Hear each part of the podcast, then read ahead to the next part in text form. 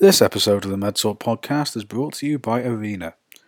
Arena works with medical device manufacturers to help them bring their products to market quicker and more cost effectively through their cloud product lifecycle management system. Arena's product lifecycle management system allows every participant throughout product development and commercialization to work together in a centralized system and effectively keep track of product designs, engineering changes, and associated product information to accelerate the design and delivery and ensure regulatory compliance of quality medical device products. You can find out more at arenasolutions.com.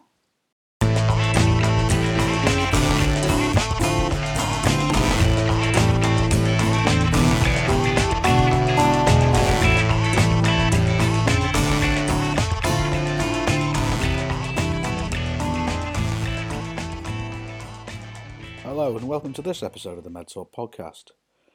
This is another panel session that was recorded at the 2022 running of the MedTech Innovation Expo on the MedTech Innovation Conference stage. Joanne McGrath and Julia Eades from Roche Diagnostics, along with GP Dr. Anne Connolly, discuss studies into innovating for women's health and highlight issues to address inequalities.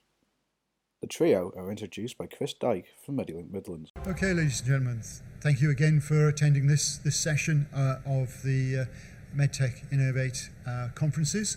Um, we've been joined today by uh, Joanne McGrath, Julia Eades, and Dr. Anne Connolly, and they're going to, um, well, perhaps I better tell you a bit about them. Um, Joanne McGrath is Director of Sales and Accounting Management at Roche and her colleague uh, is, is senior marketing analysis. Anal- anal- start again, Chris. Uh, Juliet is senior marketing access manager for women's health. Uh, obviously, a very key aspect to today. And they're joined by Dr. Dr. Anne Connolly, who's a GP with a special interest in women's health. As we've seen over COVID, um, the, the women's health issues have become very, very uh, pertinent. And as, as I was saying to the ladies earlier on, um, I was at a, a meeting not long ago and the whole area of women's health, but also um, those uh, from other ethnicities and that have been sometimes forgotten, and it's it's a key topic at the moment. And one of the things that I was quite struck by, uh, and it hadn't. Uh, um, triggered my uh, thoughts is that um, very often nurses, when they're, they're trained to look for sepsis in newborns, um, it's usually with um, European sort of thing, and those with, with children with colour the, those are not being picked up in the same way. And I, think that, and some of the conversation we'll probably hear about today, um, is the sort of things that will hopefully latch in our minds and make us more aware and conscious, and especially me, um, bring from the male fraternity, uh, be more aware of the, the issues and, and, and uh, problems that uh, uh people, well, people survive, uh, uh, and, and ladies, so we can make sure we're, we're putting those into the, our thoughts, our designs, developments of products and services as we move forward. Thank you, ladies. I'm going to look hand you over to you to have your conversation and make us aware of a few more things. Thank you. So, good afternoon. Um, I'm Joanne, as you can see from the picture, and I'll start with um, one statistic that's 70% of clinical decisions involve a diagnostic. Um, and we're going to talk today about innovating to rebalance health inequalities for women. But one statistic that might come as a shock to you is that the UK is found to have the largest female health gap in the G20 countries and the 12th largest globally. But really, it's nothing new because research has shown as far back as ancient Greece that there has been inequalities or women have been considered less important in healthcare. The COVID 19 pandemic um, has, of course, um, deepened the cracks in existing health inequalities, with gender based disparities included in that, and it's rightly forcing greater attention on the challenges to women's health. Um, there are un- unacceptable inequalities across many disease areas for women, be it misdiagnosis in cardiac or historically undersupported diseases such as polycystic ovarian syndrome or endometriosis. Um, but women's health is not just important only for women, but for the whole of society. It's great that we're at last starting to hear more about it, and I think we'll all experience the focus recently and the impact of menopause of, in women in the workplace. The new women's health strategy for England is set to be launched this year, and it spans the whole of a woman's lifespan, including HPV screening, which is crucial for um, cervical ca- reducing cervical cancer, testing for preeclampsia and pregnancy, through to menopause care and mental health. And we hope that this will help make a change. So I'd like to introduce you to um, the people I'm having a conversation with today. And first of all, um, Dr. Anne Connolly. Uh, Anne's a GP with special interest in women's health and chair of the Primary Care Women's Health Forum. She recently received an MBA for, MBE for services to women's health and primary care, and she's an advocate for development of women's health hubs to provide women with the service they need near near where they live and you'll hear from, more from Anne soon. And Julia Eades. Uh, Julia is my colleague at Roche. She's a senior market access manager for women's health at Roche Diagnostics, and she's worked in women's health for more than 20 years. So I'm going to start off with a question for you, Anne. Um, what do you see as the greatest challenges to women in your GP practice, and what are the most pressing needs of women in terms of disease area or types of support? Uh, thank you, and great to be here. Um, women's health has been very undervalued, uh, and that's for so many different reasons. Um, you were talking about the diagnostics that you were just talking about. So much of women's health isn't number crunching. It's not easy to diagnose, and there's such a spectrum, and it's this life course approach. And NICE always talk when they're talking about their women's health guidance about the physical, the psychological, and the social well, social impact of anything. And so you know, when does a woman decide to come to a GP with painful periods? When does she decide to come with heavy periods? You know, what is it that shifts the balance with what she can cope with, and, and how does she know that it's not okay? And you know, that's that's any amongst any group, but particularly amongst some inequalities.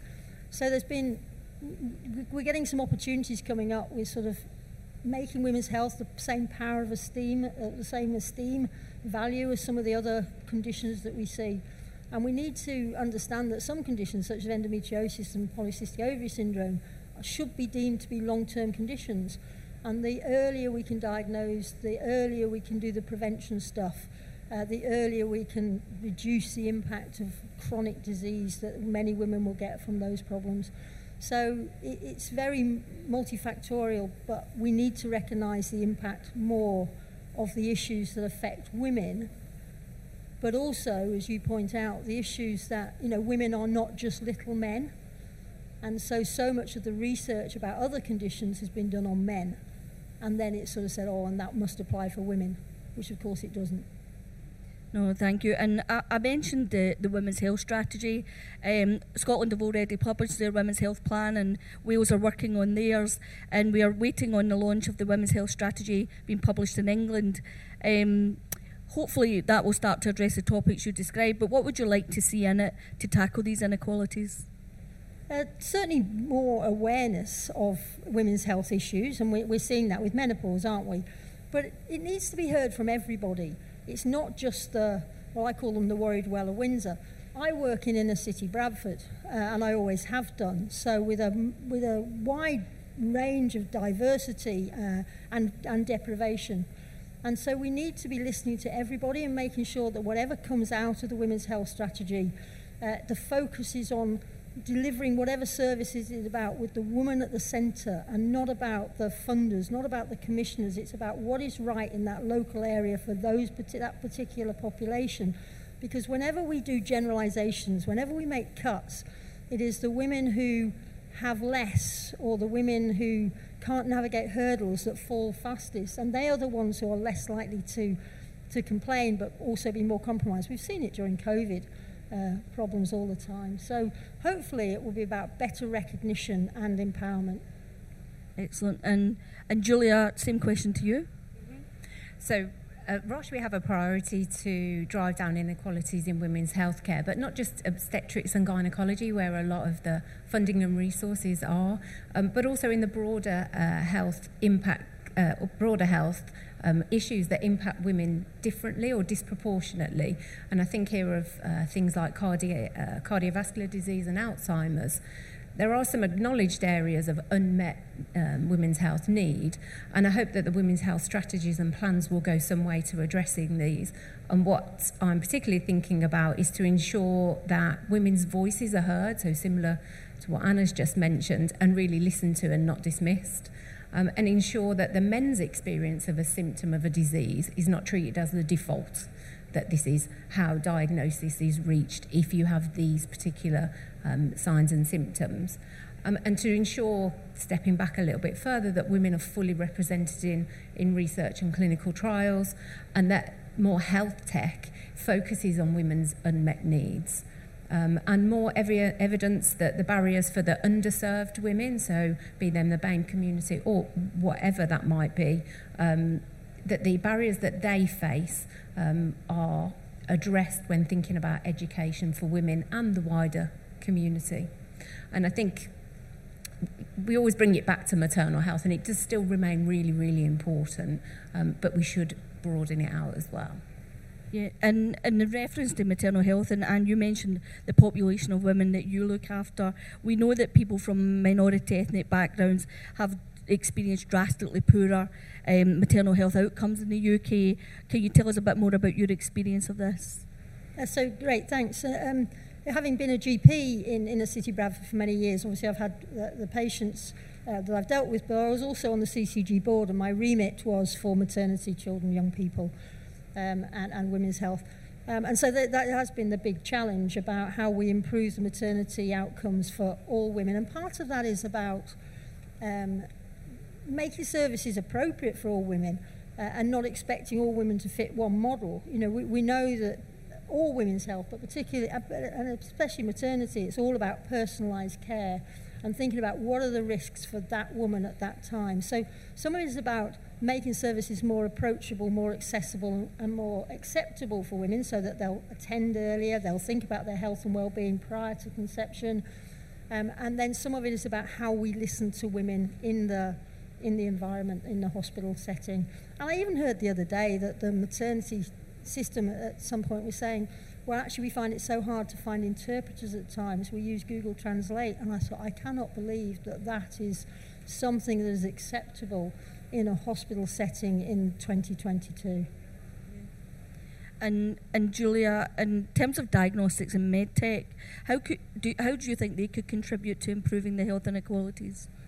Um, I can give an example actually. So, something that we've worked on uh, most recently is an introduction of a test for preeclampsia in pregnancy. So, preeclampsia is a condition that affects up to 6% of pregnant women, but it's very difficult to um, differentiate from other issues um, in hypertension. And it's a really serious disorder that can affect both the mum and the baby during the pregnancy.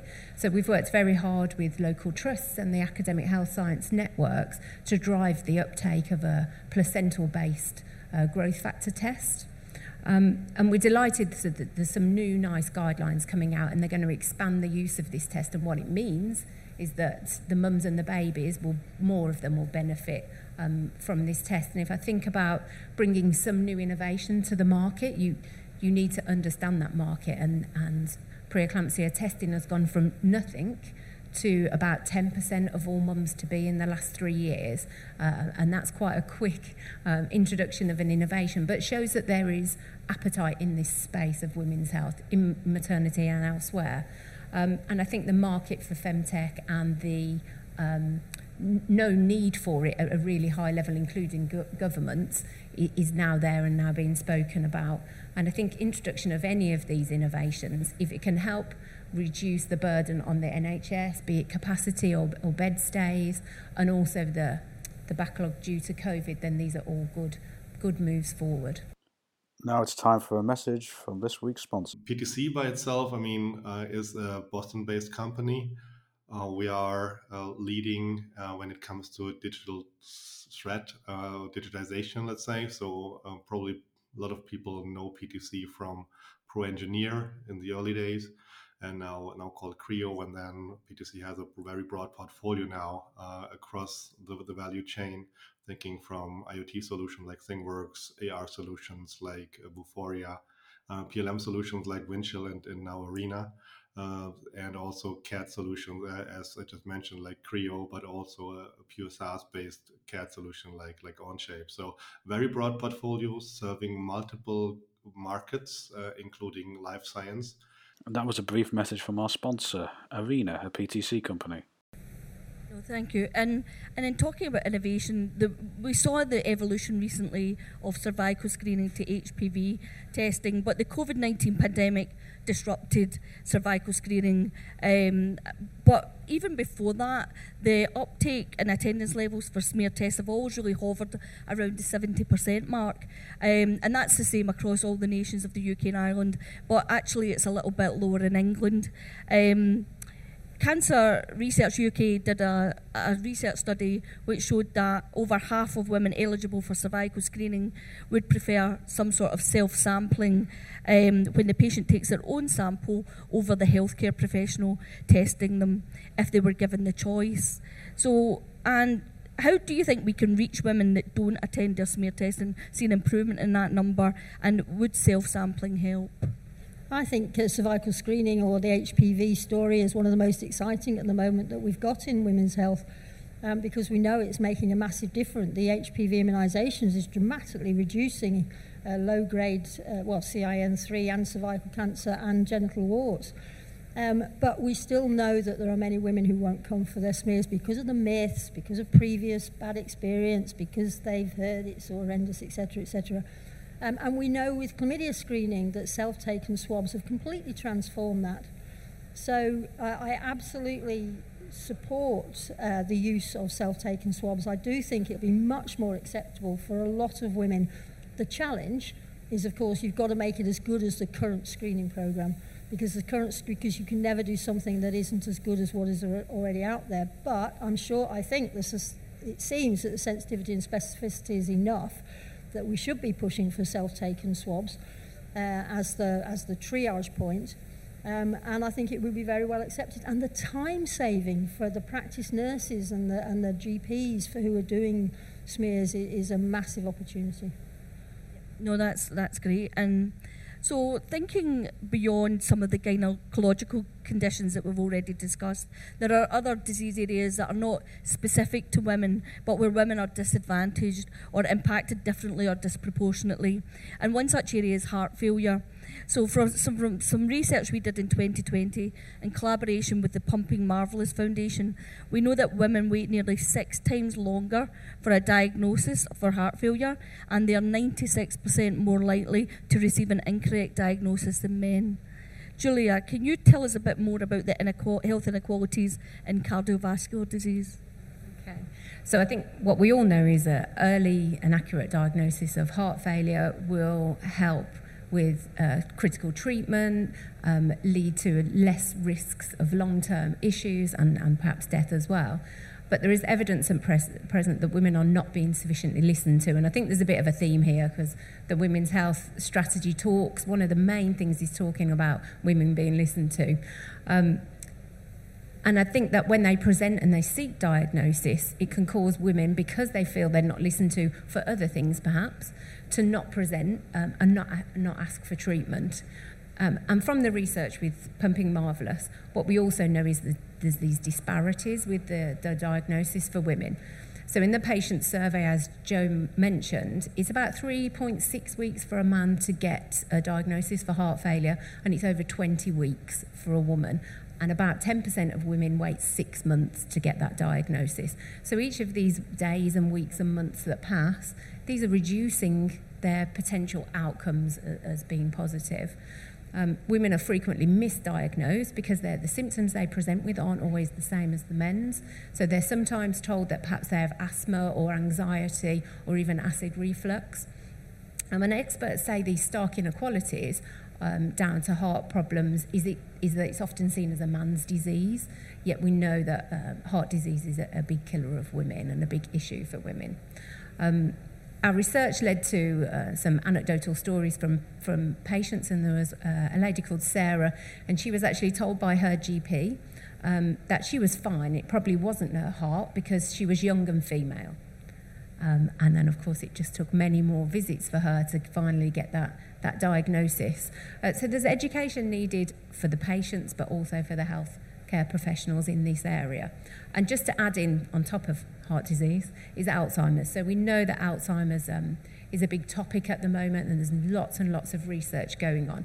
And Alzheimer's Research UK have said to any of the bodies that are involved in this or any of the companies that are going to be providing support that they should ensure that there are both females and males in their research and clinical trials.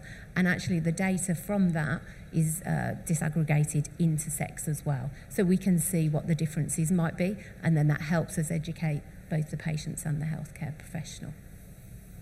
Thank you. So um, I've got a couple more questions left, one for both of you, and I think one for all of us to answer. Um, so we talked a bit about some of the diagnostic testing that could help reduce these inequalities that we see. How could we make that more accessible for women so that we can start to tackle this? And I think we'll start with you, Anne. Uh, so we've got a real opportunity in England at the moment with the restructuring of the ICSs and then down to the uh, local areas and then down to the PCNs. So at the Primary Care Women's Health Forum, we're doing a lot of work about trying to recognising that GPs are so busy and, uh, and, and we're, we're doing better about involving more of the multidisciplinary teams. We've got a real opportunity to deliver better services between us as local networks, so say at PCN type level. So we're driving a thought about uh, what the RCOG actually set up to start with was about women's health hubs. So looking at your local population needs, thinking what the local population is, using your public health knowledge, thinking about the age, the, the ethnicity, and, and designing a service that's very appropriate in your local area for women to access. And from that, you can deliver better care, better services in conjunction with the hospital settings. Um, but it will be acceptable because it will be appropriate uh, and very local. But the, the other thing is then you can do more diagnostics. So, you know, there's a desperate need for more near, near patient testing um, so that we can get, so that we can drift, shift that dynamic with women's health to the left so that we can get more prevention, earlier intervention to reduce the long-term consequences of I have to shut up now. Oh, yeah. Julia, anything that you want to add to that? Yeah, I think that it's clear that there's inequality, and I think we can all see and, and accept that. And, and we do need some ambitious solutions to sort of bridge this gap. Um, and I think all parts of healthcare have um, a contributory part to play to achieve that. Um, and Femtech is growing, you know we need it to grow more. There's definitely opportunities there. There's definitely a market there, um, and there's definitely some experience. Um, and I think there'll be, say, funding. There will be some ambition uh, to help people if they can come up with, you know, good solutions, good tests, good support, apps, or any kind of technology that, that can look after women in this way. And I think we're great in the UK at, at innovating. We're not always brilliant at bringing it through to adoption, but what we really need to ensure is that whatever technology or innovation you're looking at, is that you consider women preferably from inception right through to adoption, but actually can we repurpose anything that you've already got out there that could fit in or help support in, in the inequality of women's healthcare? So that's probably my ask and the importance. It, diagnostics and femtech is so important, eh, but yeah, it's it's definitely there's a good opportunity here. Yeah, and I think I think that brings a question to all of us. Really, it's as you're making your way through, through the expo. I think, or if you're involved as, as, a company exhibiting here, it's really asking you all to think of are there those existing or soon-to-market technologies that might have a use in femtech? How might they impact women's health? Could they lead to quicker diagnosis, quicker support, potential for reduced long-term issues? Um, so, really, just leaving that question with you to see how collectively we can help the fight against inequality as the health system is evolving to create the access that's needed to those technologies. I'd just like to say thank you to Anne and Julia uh, and to all of you for attending today. I mean, diagnostics are at the cornerstone of good health, and there is so much we can already do using the right test at the right time to enable swift decision making and improve outcomes for women, albeit if we sometimes are a little bit slow to adopt in this country. But let's work together to try and accelerate that and achieve it even more. Thank you very much. Well, look, I asked for a few things to spark things in my mind, um, but thank you. I've got a few. But before I do that, um, any questions to the panel that you'd like to raise? Ah, this young lady at the back, I believe, uh, right inside. Thank you, Costa. How many people uh, in the audience, before the young lady asks a question, um, are product developers or involved in bringing new products to market? Perhaps a show of hands? Two or three? Uh, those from the healthcare sector? Delivery? Right. Okay, thank you. Um, I have a question for Dr. Connolly. Do you have any advice for people diagnosed with conditions such as polycystic ovary syndrome on how to sift through misinformation and conflicting opinions from different healthcare professionals to receive appropriate care and prevent sorry it's a mouthful and prevent uh, conditions such as diabetes and cardiovascular disease so for example my gp asked why i wanted to get sterilized when women with polycystic ovary syndrome are less likely to fall pregnant uh, well, I can only apologise on behalf of the medical profession. You were treated so badly.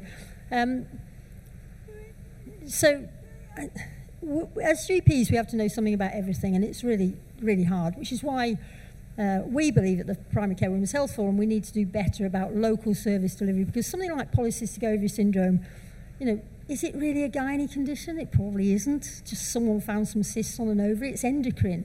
And the way we talk about it is, is like pre-diabetes or, or even diabetes. So, so treat it as that. It's a long-term condition. Um, but in med school, we're often taught, or, or going through our careers, we're often taught about making diagnoses, giving answers, giving solutions.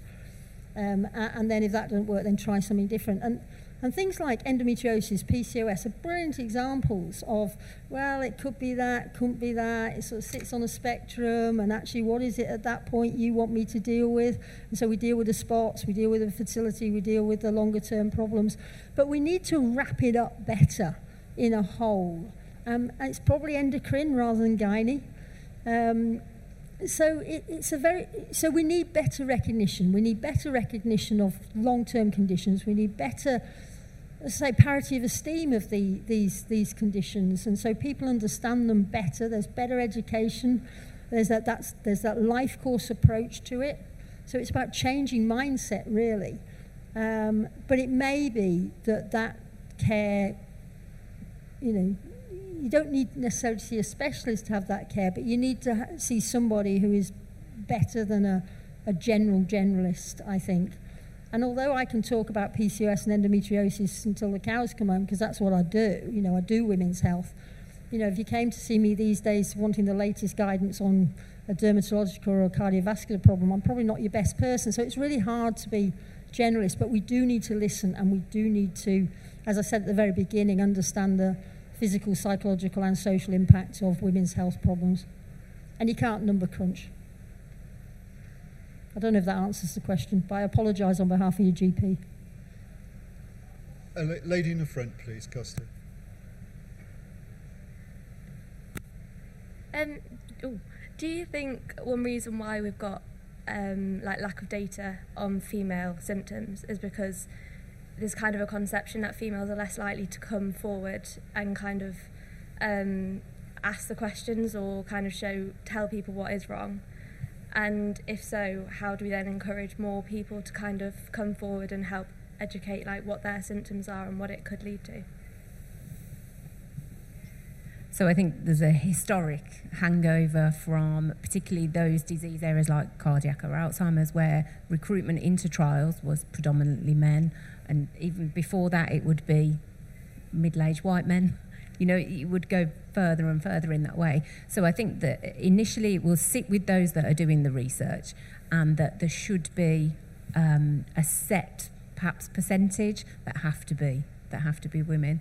Um, and then there's that education piece that there's the education piece for the for women themselves but also for men so we know so we look at the audience. We knew the audience would be predominantly female so we were quite happy to see some males in here because uh, women's health really impacts on the whole of society be it care of children care of the elderly care of of males as well okay? So it is it does have such a huge impact. So it's really important that everyone thinks about it from whatever perspective you're sitting at. So, women, yeah, to be encouraged to be included in research, women to um, be reassured they'll be listened to and have a voice and be confident to have that voice going forward. And I think you referenced it earlier with the Alzheimer's study, designing it in such a way that you're um, capturing the data and making it gender specific because that analysis will then tell you is there something different. And I think uh, as long as we keep learning and keep educating ourselves, then people will see that there is something specific more to female and we should see more females coming forward. Hopefully. Thank you. Anyone else? Um, a couple of words that come to mind uh, listening to you ladies is education, awareness, and potentially opportunity. And the opportunity is a couple of things. Education for everyone. Um, I know recently my company has been doing wellness and they've been looking at menopause. And I think it's just important to us as male managers to understand what our, our staff are going through, as well as for, for our, our staff that may be going through uh, those sort of changes. Um, and it, so it's that awareness thing. Um, coming to the lady that was asking a question about data, um, I used to work uh, in GP data systems, and ladies' records were huge. And I think the opportunity comes is to actually use some of that data that's there to actually start pulling and answering those questions that need to be answered. Education of ladies that have or present these problems to understand it is a problem like the lady at the back that was asking about her, her, her situation. Um, and the, educating them that and giving them sorry opportunities to be able to ask those questions, but also to point that up. And you've given some great examples today, and, I, and a word that's now going to sit in my my mind, femtech. Um, you know, a new market opportunity, and a lot of the businesses and people that are here uh, over the next two days are looking for those next niche areas.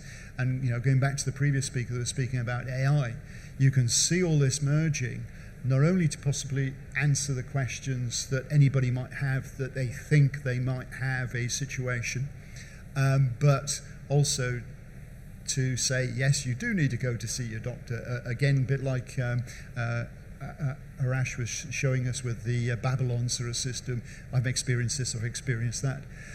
But the other side of opportunity, and I, and I think, you know, um, you, you, when you were talking about Bradford, there are large sections of our community because of various ethnic cultural issues don't necessarily feel or have an opportunity except from their own cohort of uh, close friends and family perhaps who might not be the best advisors you know but like you know your dad's probably the worst person to teach you to drive then perhaps you know people unless they've experienced that problem.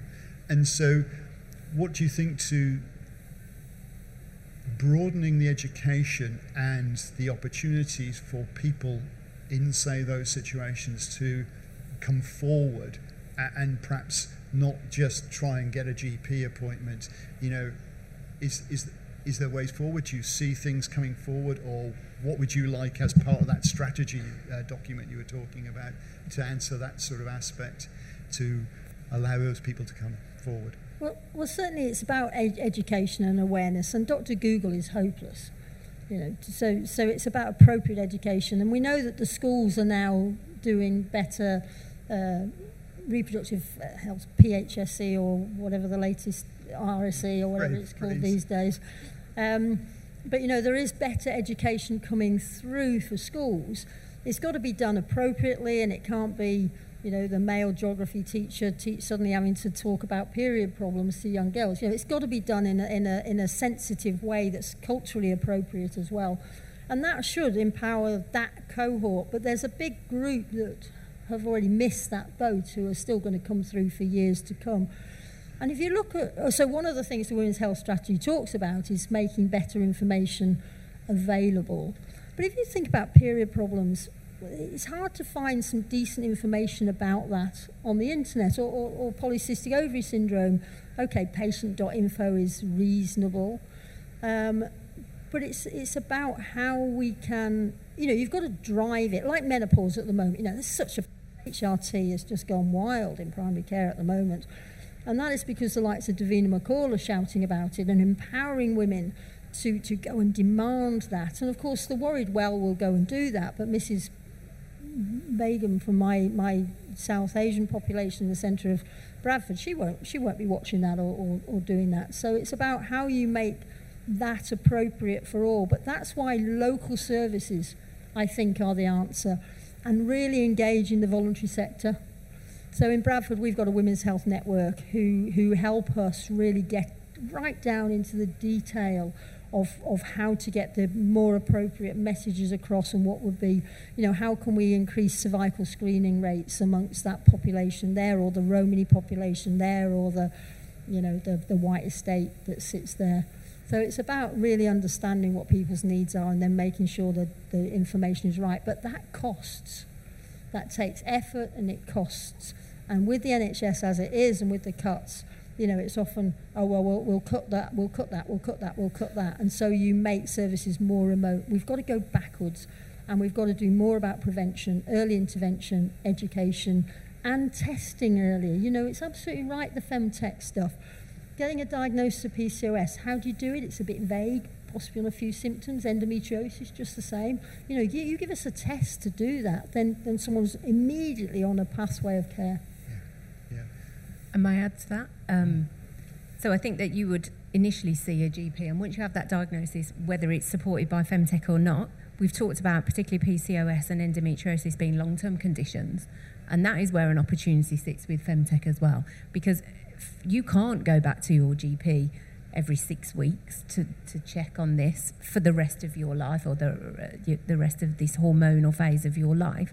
So, actually, is there something femtech wise that can support you, that can help you not become diabetic, that can um, help you make sure you have good heart health, that you're exercising, that you're checking your weight? What is it that that can be done to support that lady independently once they've re- received that diagnosis, actually, of whatever it is. It doesn't have to be. Yeah, and I think I smiled when that question was asked, asked because we had this conversation at lunch because I'm in the same position. I have PCOS and I get diagnosed when I was 19 years old. And I have tried to and it's finding the right information. I think the question was really well posed. It's there's lots of information out there if you Google, but it's finding the right information and how can you better empower. So there, there, there are there are younger women we can educate, um, but the, like Anne said, there's a lot now. We've missed the boat there, but there is a huge cohort that could you could empower and uh, to self-educate and really learn how to manage their condition because essentially in a lot of these different disease areas that's what it is. It's a long-term condition that you need to learn to manage uh, to work alongside the strains that the healthcare system already find themselves in. I think your preeclampsia test is part of MedTech mandate?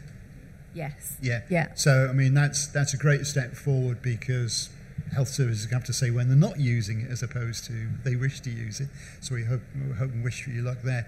But I guess the other side is that whole sort of tariff aspect that might go along with, with, with products. So if there is a lady with a specific condition where she might need to go on a, some cyclics or a test, um, so that as opposed to going through um, uh, a GP, there may be a tariff system to do that to ensure she's still on track. And I guess that education process is quite interesting. There's a storyline going through Coronation Street with young ladies going through early menopause. Um, that's all part of that sort of education process. But I guess as the audience was or is mainly ladies, I guess this is your challenge as well, not only for your own health, but perhaps to push whatever company or organization you're with to engage in this type of work. And perhaps, as we saw or we heard uh, today, there is um, a need to do more specific research in, in these issues. Um, and I know talking to somebody else not long ago, medication, the dosage of particular drugs should be potentially different uh, across sexes, let alone ethnicities and everything else. Um, you know, are these areas that you can get involved in, you can engage in and push the agenda? There is funding out there to do all sorts of interesting research, and some of it comes around like SBRI, I4I, etc. Maybe it's it's time for you to look at those to perhaps move these things forward, and then help the technologist uh, develop the uh, the femtech. I love that phrase uh, to to develop it um, uh, to to match um, no more questions? Right. Uh, unless there's anything else you'd ladies like to, to, to, to say at the end, um, I'd like to thank our team here today. Uh, I wish I could remember all the names, but I can't. But um, the, the ladies that have spoken so eloquently about this problem, this topic, and how we might actually move forward. Thank you. Thank you. Thank you.